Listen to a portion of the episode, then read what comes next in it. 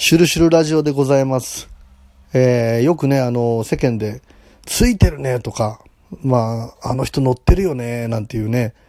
えー、言い方されることあると思うんですけれどもね、これ実は、霊がついている。それから霊が肩に乗っている。えー、それがね、元々の、なんていうんですか、こう、その言葉のね、こう、由来というか、そこから来てるっていうようなお話ありますよね。特に芸能界はね、ま芸能界は霊能界みたいなね、え言われ方されまして、たくさんね、そういうまあ霊的なものをね、こう、背負ってる人の方が、なんて言うんですかね、動物園なんかでも例えばこう、ね、あくまで檻があるという安心感があるからこそね、えー、檻の向こうで、ちょっと凶暴なね、動物を見たいとかね、えー、普段危険な動物を見ると楽しいというのと同じでね、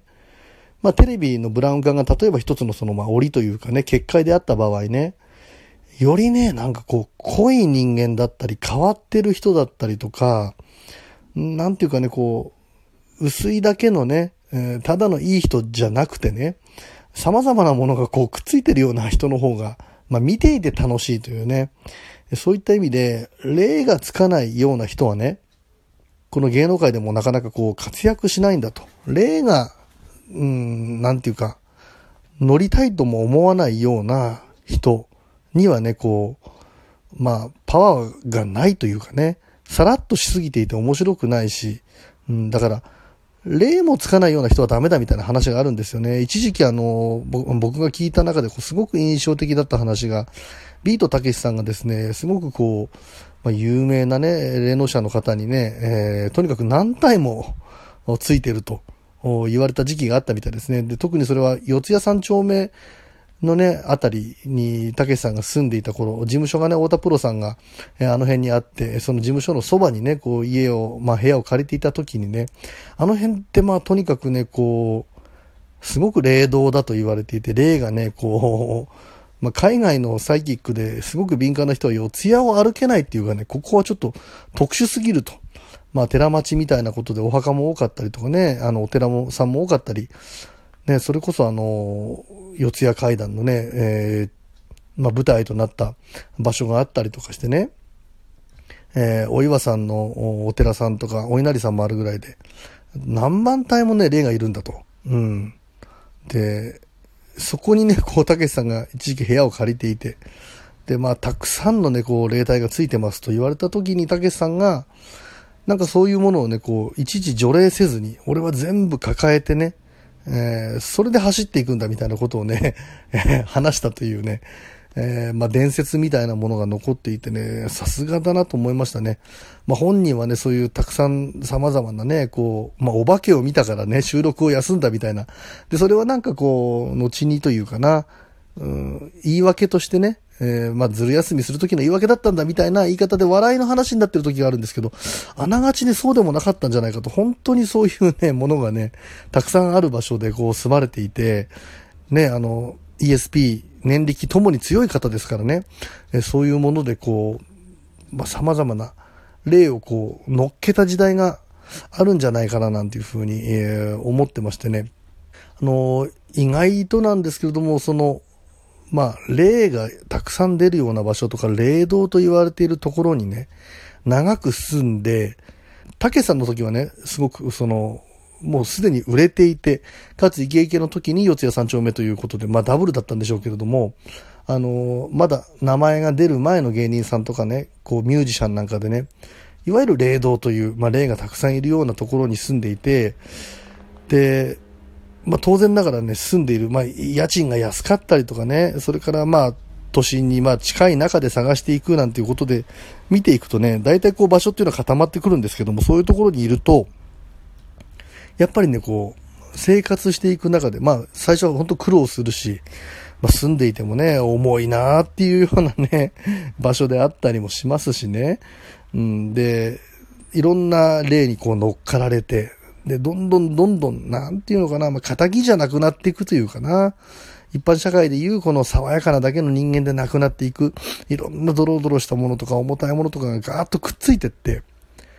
で、全部ついてついて体に入ってきて乗っかられて、入る隙間がなくなった時に、もうなんか合格証書じゃないんですけれども、はい、出てってくださいって言われるタイミングがあるらしいんですよね。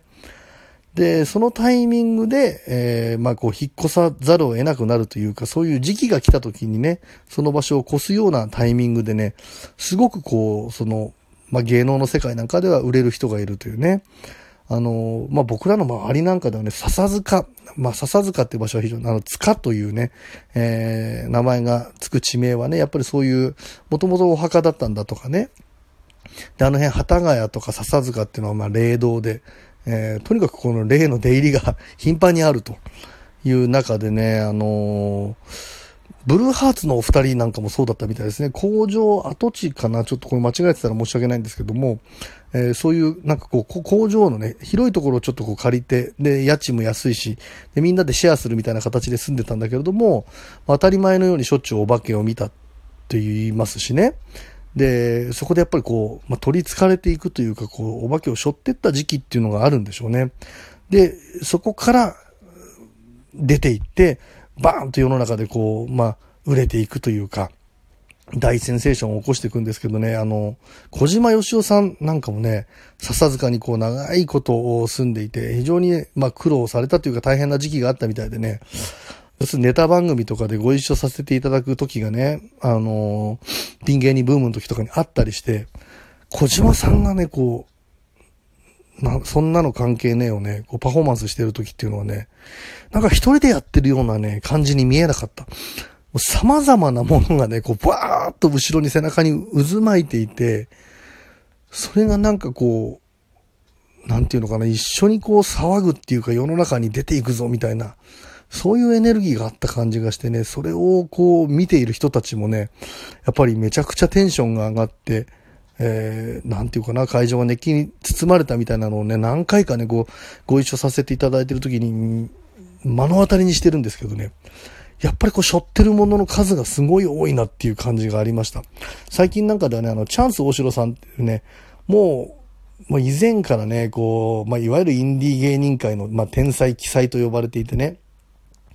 で、その面白さとかね、えー、まあ、和芸のね、あの、素晴らしい部分であったり、また特質的なね、こ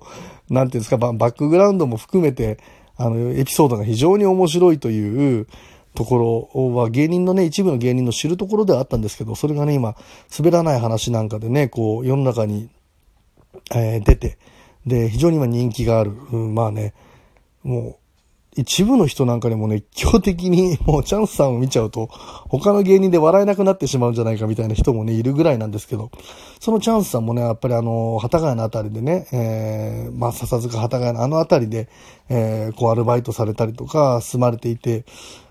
なんかそう見ていくとね、こう、やっぱり、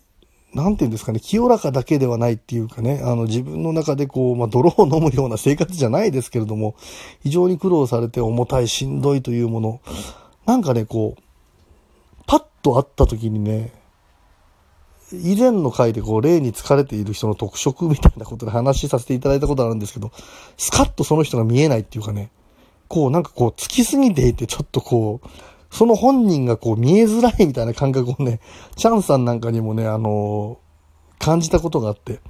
で、これだけのこうバックにいろいろこうあるんだったらば、本当にいつか時間の問題なんだろうなというふうに思っていたら、やっぱりそれがこうドーンとね、あの、ヒットして今世の中に出て人気になっているということでね、なんかこう、霊に取り憑かれるとか、霊に疲れるっていうことは一概にね、えー、まあ悪いことだけではないし、そういうものがこうフルに体の中に入って、入りきらなくなった状態の時にね、もう出てってくださいと。ま、要するに、他に入っていけるようなね、こう、空っぽの人間、新しい人間が入ってくれる方が、あ取り付く側っていうかな、その場所とか磁場からしたらば、都合がいいんでしょうね。で、まあね、卒業証書をもらうような形で出ていく人はたくさんついてますから、最初に言った動物園論じゃないですけれどもね、ブラウン管1枚隔てた向こうで見る分にはね、こう非常に何かこう訴えかけるものがあると。だから結局このまあ芸能界とかね、まあ、後付けじゃないですけれども、いい人がね、なんかこう長く活躍するっていう、それは人に好かれるってことは大事ですから、もちろん活躍するためにいい人でいるとか、えー、清らかでいるっていうことも一つのその方法ではあるんでしょうけれどもね。何かこう爆発的な人気とかね、こう癖になるような力を持っている人とか、人を引きつけてやまないようなものを持っている人はね、やっぱりこう、霊がついている、霊が乗っている、ついてる、乗ってる状態であるというね、ただ清らかだけではなくて、様々なものを抱えているような人の方がね、まあ、パワーがあるということもあるかもしれないというようなね、えー、お話です。まあね、それゆえにね、あのー、まあ、霊障みたいなものがこう起きてしまってね、強くかぶりすぎてしまって、えー、まあ一歩間違えるとね、こう、まあ例えば俳優なんていう字はね、徘徊するのに優れたるものっていうことでね、うん、向こうの世界とこっちの世界をいかにこう行き来して、うん、まあよりしろになるかとか、憑依するものね、えー、なんかこう、憑依体質じゃないですけれども、体に入れられるかっていうところのね、そういう存在であると思うんですけども、まあ一歩間違えて、えー、変なものを引いてしまうと、それがまた、あ後々大変なことになる、まあ、精神のね、こうバランス崩したりするようなね、ケースもあるということでね、えー、ただ、あの、そういうものが載っているということを怖がらずにね、こうやっていく。うん。で、むしろ、なんかこう、積極的に苦労してでも、爆発的になんかこう、活躍してみたいとかいうような人はね、ちょっとその霊道だとかね、霊が集まるというようなところで、もちろんこれしんどいんですけれどもね、しんどいこと承知で、えー、そういうところに住んでみるというのも一つの方法かもしれません。